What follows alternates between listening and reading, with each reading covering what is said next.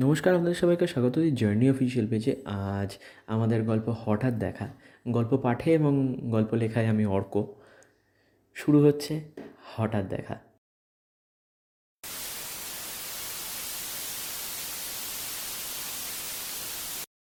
একটা বছর কেটে গেল, তুমি আমাকে একা করেছ। ভালোভাবে কথা বলিনি কারোর সাথে এই এক বছর। মনে মনে একাই চলেছি গভীর অন্ধকারের মধ্যে দিয়ে। জানে না কেউ কতটা একা আমি। ভিতরে ভিতরে আজও অনুভব করি তোমার জন্য থেকে যাওয়া খালি জায়গাটাকে। যেখানে তুমি থাকার কথা ছিলে, কিন্তু রয়ে গেছে কয়েকটা মাত্র স্মৃতি। ভালোভাবে কথা কোথায় হলো আমাদের? এখন অনেকটা বাকি ছিল একে অপরকে চেনা। কিন্তু তুমি কোথায়? আমার থেকে অনেক দূরে। আমাকে একা ছেড়ে গেছো তুমি।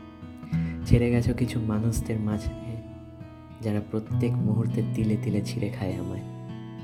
হ্যাঁ হয়তো আমি অন্ধ, কিন্তু তাতে কি? তুমি তো ছিলে প্রত্যেক মুহূর্তে আমার পাশে।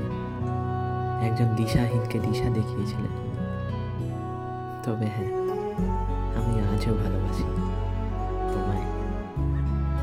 আমাদের এই হঠাৎ দেখাটা সমযাত্রীর কাছে স্মৃতি হয়ে রইল।